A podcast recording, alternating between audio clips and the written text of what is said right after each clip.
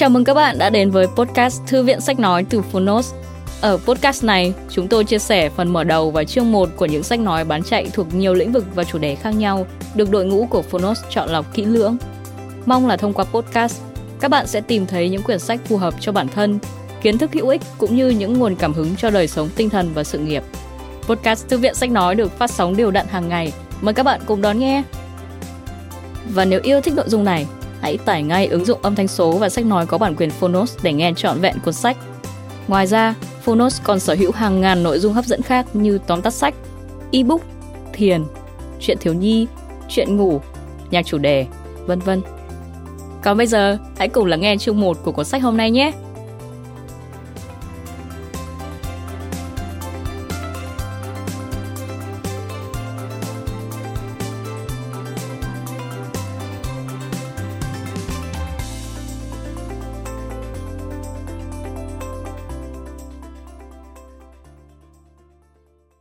Bạn đang nghe từ Phonos.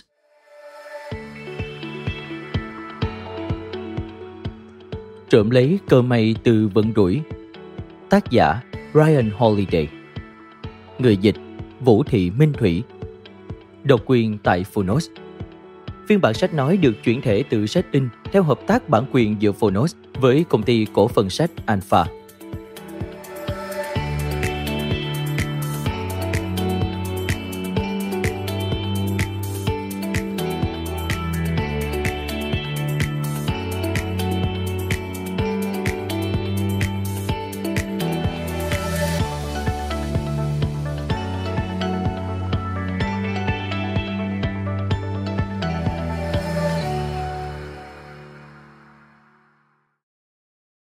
Lời giới thiệu Chuyện đang ở trước mặt bạn đây.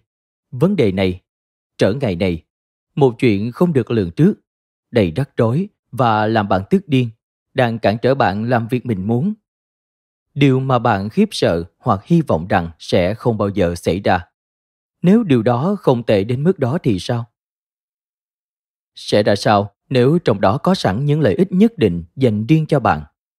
Bạn sẽ làm gì? Bạn nghĩ phần lớn mọi người sẽ làm gì? Có lẽ điều họ thường làm và cũng là điều chính bạn đang làm là không làm gì cả. Hãy trung thực, phần lớn chúng ta đều khiếp sợ. Dù mục tiêu cá nhân của chúng ta là gì, phần lớn chúng ta thường ngồi đờ đẫn trước những trở ngại hiển hiện trước mắt.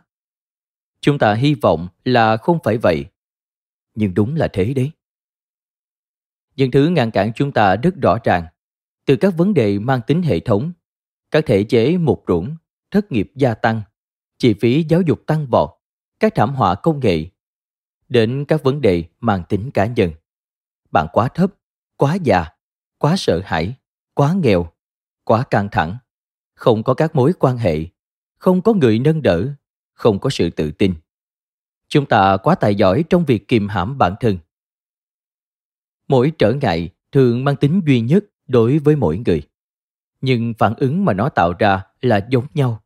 Đó là sợ hãi, bối rối, tuyệt vọng, trầm cảm và giận dữ.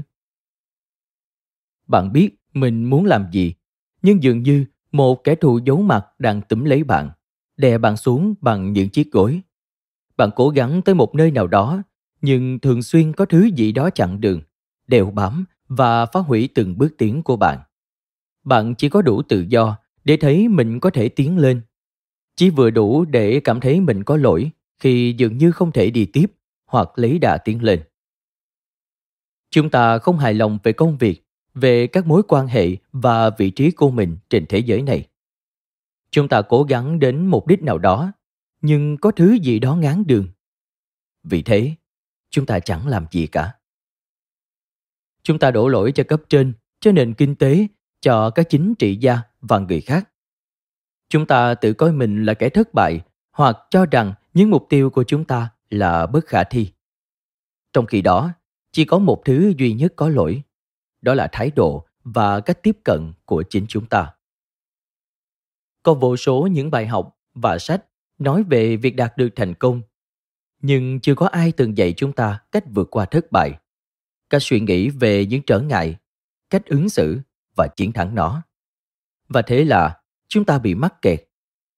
Khi bị tấn công từ mọi phía, phần lớn mọi người trở nên mất phương hướng, bị động và lúng túng. Chúng ta không biết phải làm gì. Nhưng không phải tất cả đều hoảng sợ. Chúng ta kinh ngạc khi thấy có những người đã biến chính những trở ngại, thứ đã khiến chúng ta đối bời, thành bệ phóng cho họ. Họ làm như thế nào? Bí mật là gì? Các thế hệ đi trước không có nhiều công cụ và mạng lưới an toàn bằng chúng ta khi đối mặt với những vấn đề tồi tệ. Họ cũng phải đương đầu với những vấn đề tương tự ngày nay, cộng thêm những vấn đề mà họ phải vất vả để loại bỏ khỏi con cái của họ và người khác. Vậy mà chúng ta vẫn mắc kẹt. Những con người này có gì mà chúng ta thiếu? Rất đơn giản. Đó là một phương pháp và một khuôn khổ cho việc hiểu, đánh giá và hành động để đáp lại những trở ngại mà cuộc đời gây ra cho chúng ta. Với John D.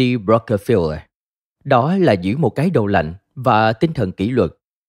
Với Demosthenes, nhà hùng biện thành Athens, đó là sự đốt thúc không ngừng để hoàn thiện bản thân qua những hành động thực tế. Với Abraham Lincoln, đó là sự khiêm nhường, sự quyết tâm và lòng trắc ẩn. Có nhiều cái tên bạn sẽ bắt gặp nhiều lần trong quyển sách này.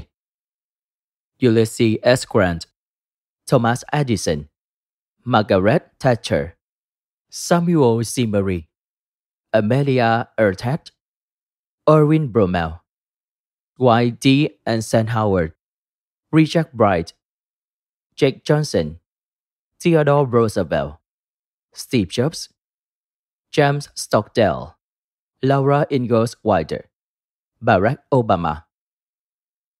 Một số người trong họ đã đối mặt với những tai ương không thể tưởng tượng nổi, từ bị bỏ tù tới bệnh tật hiểm nghèo, bên cạnh những rắc rối thường nhật không khác gì chúng ta.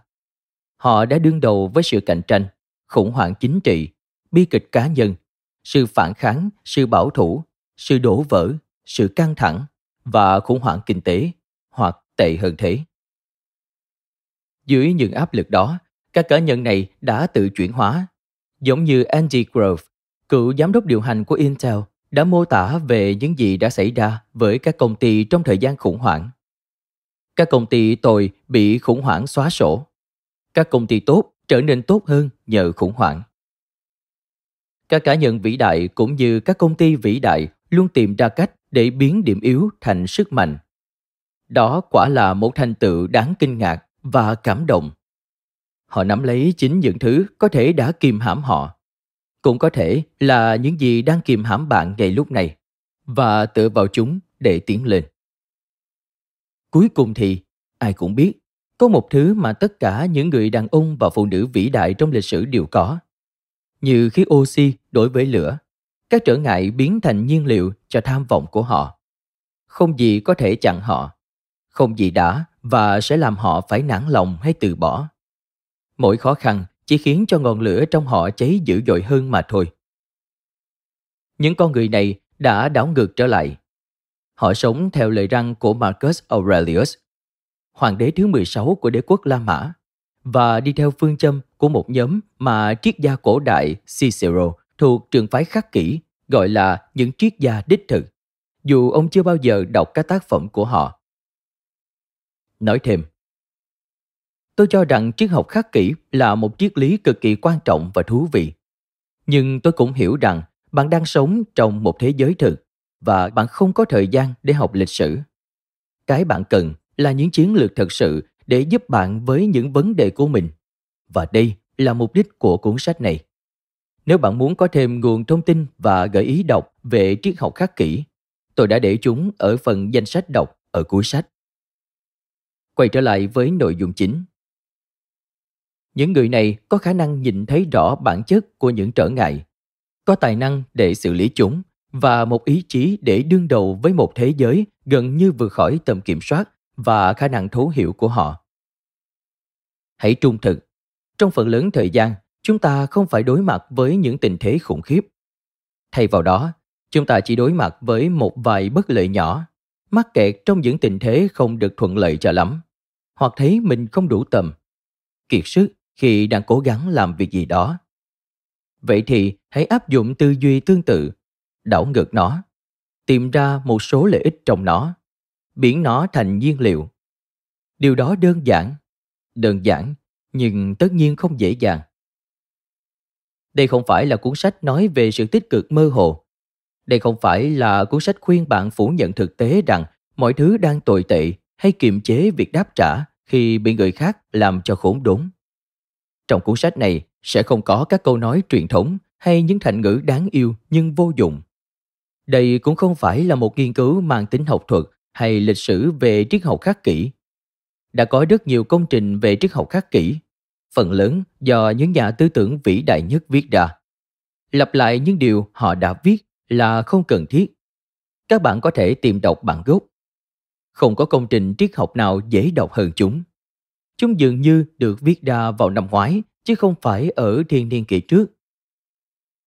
Nhưng tôi đã cố gắng để sưu tầm, thấu hiểu và bây giờ xuất bản những bài học và bí quyết của họ.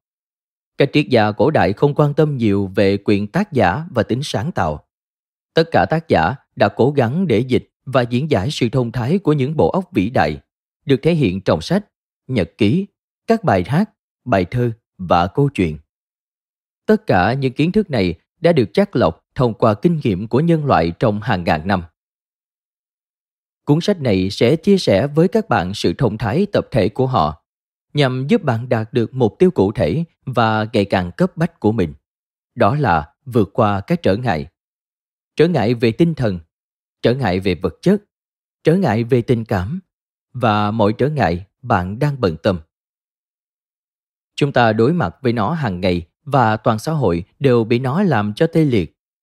Nếu tất cả những gì cuốn sách này có thể làm là giúp cho việc đối mặt và tháo gỡ những chướng ngại này trở nên dễ dàng hơn chút ít, như vậy là đủ rồi. Nhưng tôi có mục tiêu cao hơn. Tôi muốn chỉ cho bạn cách biến trở ngại trở thành lợi thế. Vì vậy, đây sẽ là cuốn sách nói đến thực tế trần trụi và những câu chuyện trong lịch sử về sự kiên trì không mệt mỏi và tài năng không thể đánh bại. Nó dạy bạn cách thoát khỏi bế tắc, khỏi sự tồi tệ và cách tự giải phóng. Cách biến những tình huống tiêu cực chúng ta gặp phải trong cuộc sống thành những điều tích cực, hoặc ít nhất là nắm lấy bất cứ lợi ích nào từ chúng. Cách lấy trộm vận may từ vận rủi. Không chỉ là làm thế nào để tôi nghĩ rằng điều đó không tệ đến thế. Không, cuốn sách này sẽ khiến bạn thấy điều đó nhất định là một điều tốt. Một cơ hội để có một vị trí mới, để tiến lên và đi về hướng tốt hơn. Không phải là hãy tích cực, mà là học cách không ngừng sáng tạo và nắm được cơ hội. Không phải là, điều này không đến nổi tệ mà là, tôi có thể biến điều này thành điều tốt bởi vì chúng ta có thể làm được trong thực tế, nó đã và đang xảy ra hàng ngày. Đó sẽ là quyền lực mà chúng ta sẽ giải mã trong cuốn sách này. Những trở ngại trước mắt chúng ta.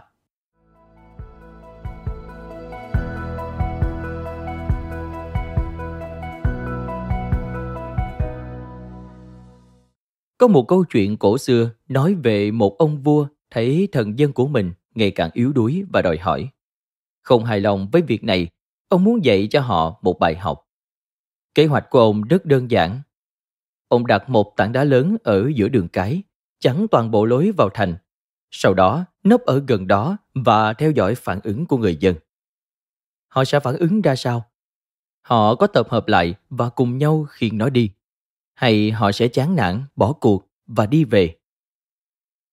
Với nỗi thất vọng ngày một lớn dần, Ông vua chứng kiến từng thần dân của mình đến gần tảng đá và quay lưng bỏ đi.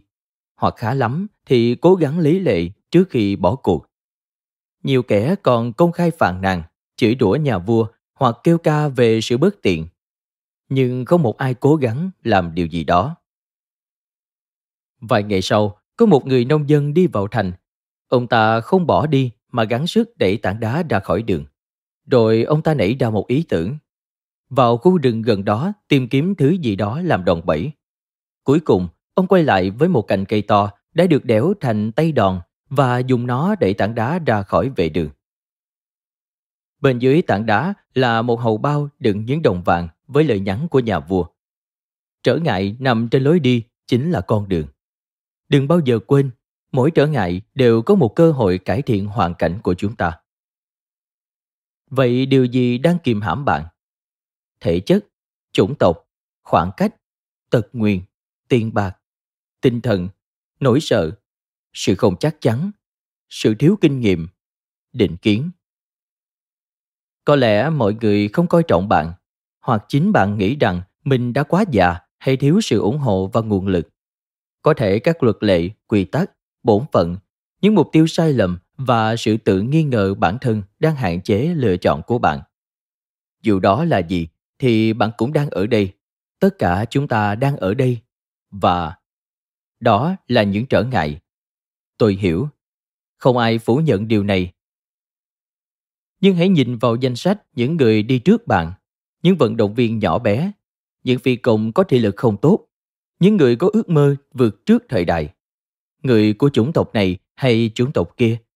Những kẻ bỏ học, những người bị mắc chứng khó đọc, những kẻ xấu xa dân nhập cư, người giàu sổi, kẻ ăn bám, người có đức tin, kẻ mộng mơ. Những người không có gì cả, hoặc tệ hơn là đến từ những nơi mà sự tồn tại của họ bị đe dọa hàng ngày. Điều gì xảy ra với họ? Đúng, nhiều người đã bỏ cuộc, nhưng một số khác thì không. Họ coi tốt hơn gấp đôi là một thử thách. Họ tập luyện nhiều hơn, tìm kiếm đường tắt và điểm yếu, tìm kiếm đồng minh từ những người lạ đôi lúc, họ bị gạt ra. Tất cả mọi thứ là trở ngại mà họ phải đảo ngược. Vậy thì sao? Giữa những trở ngại đó là một cơ hội. Họ đã nắm lấy nó.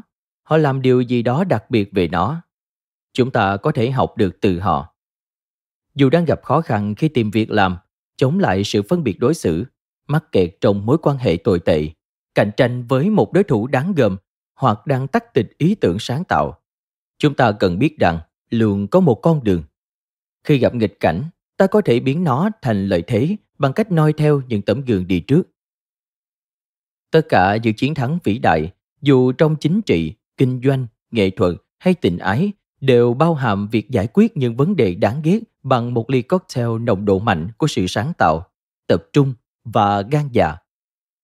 Khi bạn có một mục tiêu, những trở ngại thực chất lại dạy cho bạn cách vạch ra con đường để đến đích. Benjamin franklin viết rằng, những thứ khiến ta đau đớn sẽ dạy dỗ ta.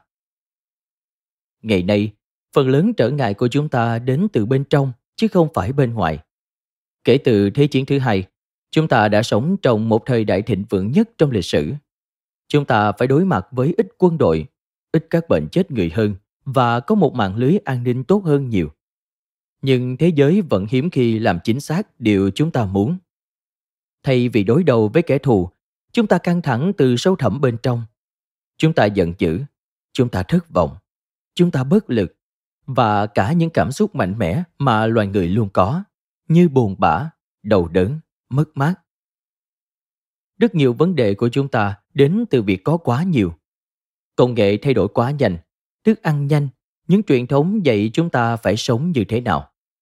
Chúng ta yếu đuối, đòi hỏi nhiều và sợ xung đột thời gian sung sướng chính là lúc tốt nhất để làm con người ta yếu đuối.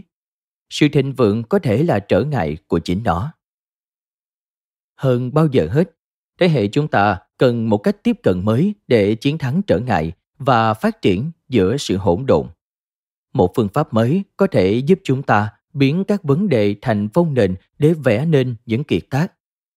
Cách tiếp cận linh hoạt này có thể phù hợp cho doanh nhân, nghệ sĩ, kẻ chinh phạt hay huấn luyện viên.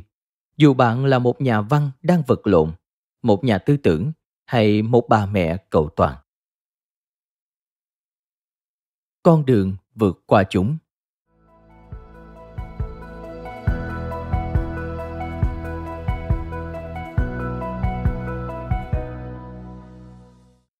Phản xét khách quan ngay lúc này.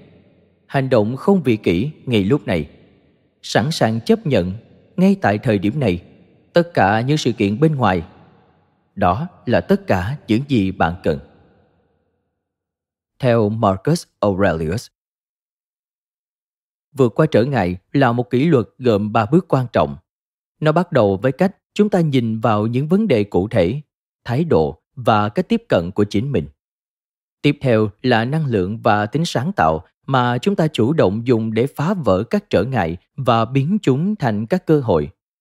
Cuối cùng là sự nuôi dưỡng và duy trì một ý chí nội lực, giúp chúng ta đối phó với thất bại và khó khăn. Đó là ba loại kỷ luật phụ thuộc và liên hệ chặt chẽ với nhau. Nhận thức, hành động và ý chí. Chúng ta sẽ lần theo việc thực hiện quá trình này của những người đã sử dụng nó xuyên suốt lịch sử, kinh doanh và văn học. Khi nhìn vào những ví dụ cụ thể, chúng ta sẽ học cách nắm lấy thái độ này và khả năng của nó. Và qua đó, khám phá cách tạo ra những khởi đầu mới khi một cánh cửa đóng lại. Từ những câu chuyện này, chúng ta sẽ học được cách xử lý, ngay cả khi đang bị kiềm hãm và bao vây giữa những trở ngại thường gặp cùng với cách tiếp cận chung đối với cuộc sống. Bởi trở ngại không chỉ khiến ta phải lường trước mà còn để ta nắm lấy. Phần 1. Nhận thức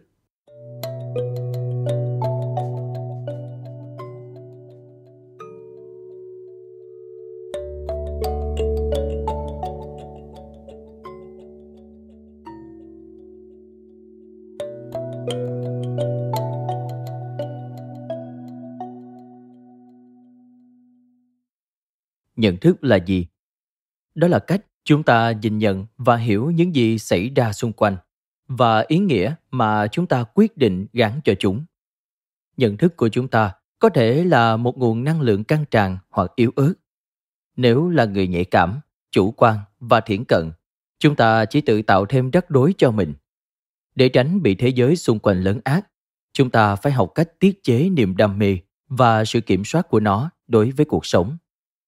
Cần có kỹ năng và kỷ luật để loại bỏ sự tồi tệ của nhận thức sai lầm, để phân biệt những tín hiệu đáng tin cậy hay sai lạc, để sàng lọc những định kiến, mong đợi và nỗi sợ của chúng ta.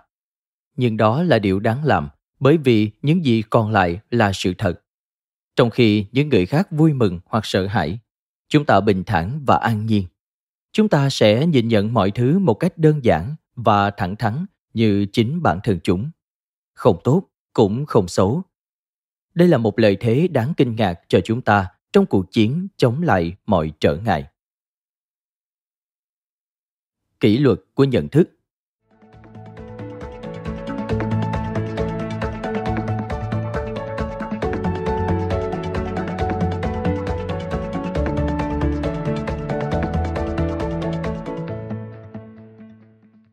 Trước khi trở thành tài phiệt dầu mỏ, John D. Rockefeller là một kế toán và nhà đầu tư đầy hoài bão tại một công ty tài chính nhỏ ở Cleveland, Ohio. Là con trai của một kẻ nghiện rượu và đã từ bỏ gia đình. Chàng Rockefeller, trẻ tuổi, nhận công việc đầu tiên của mình vào năm 1855 ở tuổi 16. Ngày mà ông gọi là ngày công việc trong suốt đời mình. Mức lương ông nhận được là 50 xu một ngày. Thế rồi khủng hoảng xảy ra. Năm 1857, một cuộc khủng hoảng tài chính nghiêm trọng bắt nguồn từ bang Ohio đã gây ảnh hưởng nặng nề đến Cleveland. Việc kinh doanh thất bại và giá lúa mì sụt giảm khắp cả nước, việc mở rộng về phía Tây bị đình lại. Hậu quả là một cuộc suy thoái kéo dài vài năm. Rockefeller đã có thể sợ hãi. Đó là một cuộc khủng hoảng thị trường lớn nhất trong lịch sử và đã làm ông điêu đứng khi vừa mới tạm ổn định. Ông đã có thể bỏ cuộc như cha mình ông đã có thể từ bỏ ngành tài chính và theo đuổi một nghề nghiệp ít rủi ro hơn. Nhưng ngay cả khi còn non trẻ, Rockefeller đã có sự điềm tĩnh đáng nể trước áp lực. Thay vì than vãn về biến động của nền kinh tế, Rockefeller hăm hở quan sát sự kiện chấn động này. Ông chọn cách nhìn nhận nó như là một cơ hội để học hỏi thử thách của thị trường. Ông lặng lẽ để dành tiền và tìm hiểu xem người khác đã làm sai điều gì. Ông thấy sự yếu kém của nền kinh tế mà nhiều người coi là đương nhiên. Và điều đó đã khiến họ đối phó với thay đổi một cách bị động như thế nào. Ông đã chắc lọc một bài học cho riêng mình và giữ nó mãi mãi.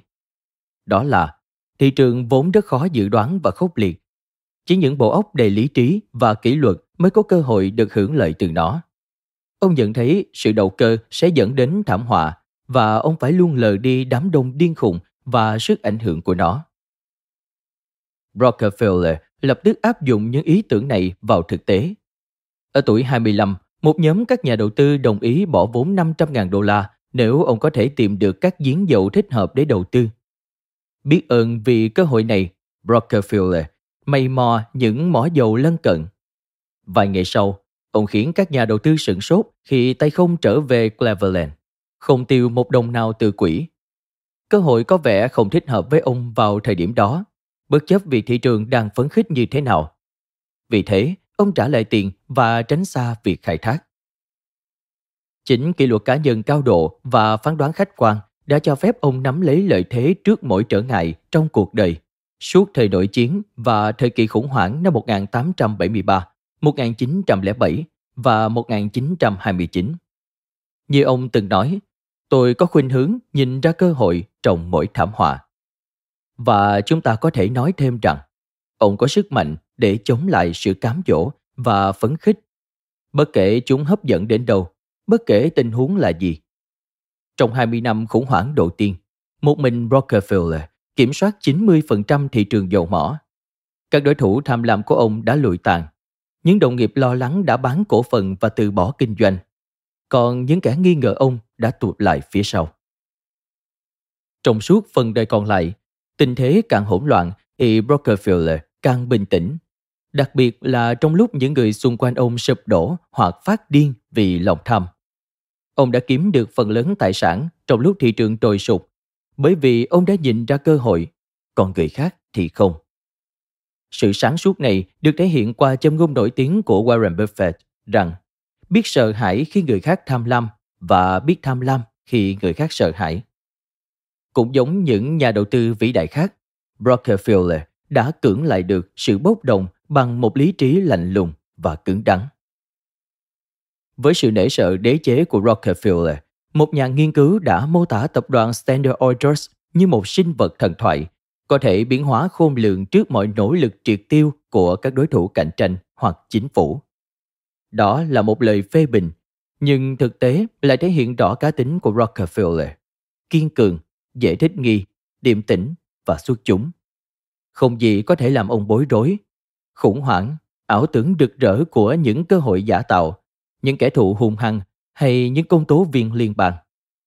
Với họ, ông khét tiếng là một nhân chứng vô cùng khó để kiểm tra chéo, không bao giờ mắc mưu hay lúng túng.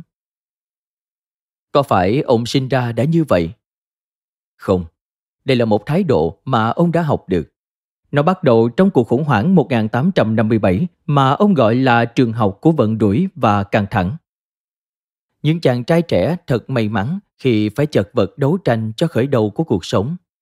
Ông từng nói, tôi sẽ không bao giờ ngừng biết ơn ba năm rưỡi học nghề và những khó khăn mà tôi phải vượt qua trong suốt chặng đường.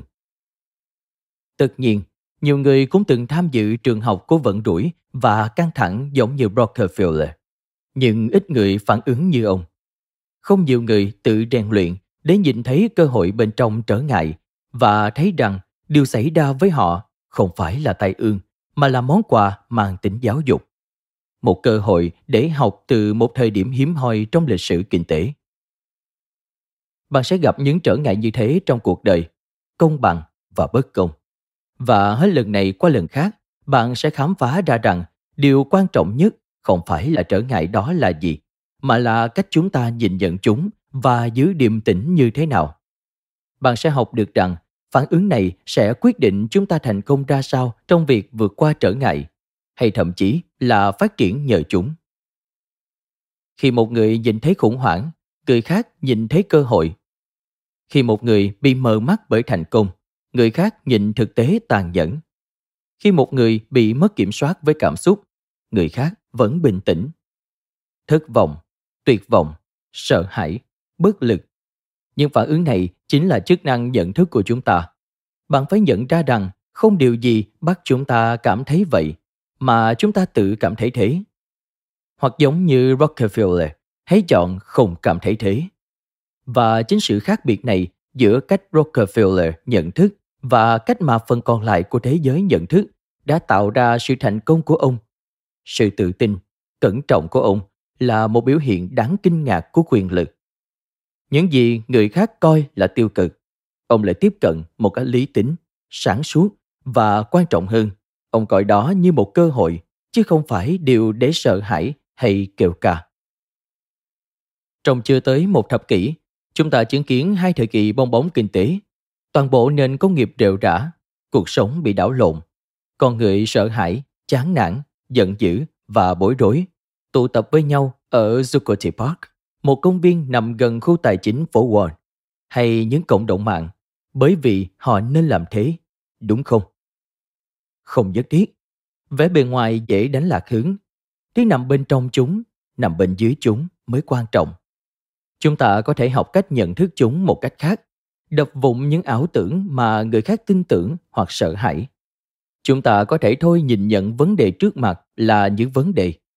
Chúng ta có thể tập trung vào bản chất của sự việc. Chúng ta thường xuyên phản ứng với cảm xúc, trở nên thoái chí và đánh mất lập trường. Điều đó chỉ khiến điều tồi tệ trở nên thực sự tồi tệ. Những nhận thức vô dụng có thể xâm chiếm tâm trí bạn, nơi thiêng liêng của lý trí hành động và ý chí và làm bạn lạc lối. Bộ não của chúng ta tiến hóa từ một môi trường rất khác với môi trường mà chúng ta đang sống.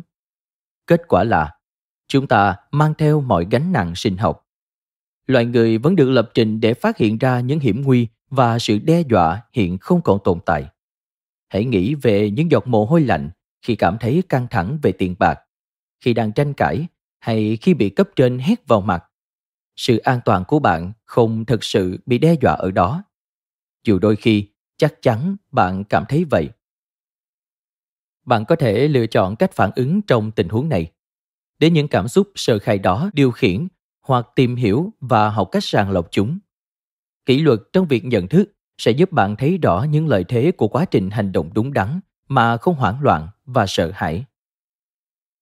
Rockefeller hiểu rõ điều này và đã vứt bỏ những nhận thức tồi tệ, có hại. Ông mài dũa khả năng kiểm soát, điều khiển và thấu hiểu những tín hiệu này. Đó là một quyền lực siêu nhiên, bởi vì đại đa số loài người không tiếp cận được phần này trong họ. Họ là nô lệ cho sự bốc đồng và bản năng mà họ không bao giờ chất vấn. Chúng ta có thể nhìn nhận tai họa một cách lý tính, hay như Rockefeller, chúng ta có thể thấy cơ hội trong từng thảm họa và chuyển hóa tình huống tiêu cực đó thành một bài học, một gói kỹ năng hay một tài sản. Nếu được nhìn nhận đúng đắn, tất cả những gì xảy ra, dù là sự sụp đổ kinh tế hay bi kịch cá nhân, đều là một cơ hội để tiến lên. Ngay cả khi đó là những khó khăn không được lường trước. Có một vài thứ bạn cần ghi nhớ khi đương đầu với những chướng ngại tưởng chừng không thể vượt qua. Bạn phải cố gắng, khách quan kiểm soát cảm xúc và bình tĩnh. Nhìn ra điều tốt đẹp trong một tình huống. Giữ vững tinh thần. Lời đi, những gì làm dao động hay hạn chế người khác. Nhận thức đúng tầm quan trọng của vấn đề. Trở lại thời hiện tại. Và cuối cùng, tập trung vào những gì có thể kiểm soát được. Đây là cách bạn nhìn ra cơ hội trong một trở ngại. Nó không tự xảy ra. Đó là một quá trình kết quả của kỷ luật và logic. Và logic đó có sẵn cho bạn. Bạn chỉ cần triển khai nó. Cảm ơn các bạn vì đã lắng nghe podcast Thư viện Sách Nói. Podcast này được sản xuất bởi Phonos, ứng dụng âm thanh số và sách nói có bản quyền dành cho người Việt. Hẹn gặp lại các bạn ở những tập tiếp theo.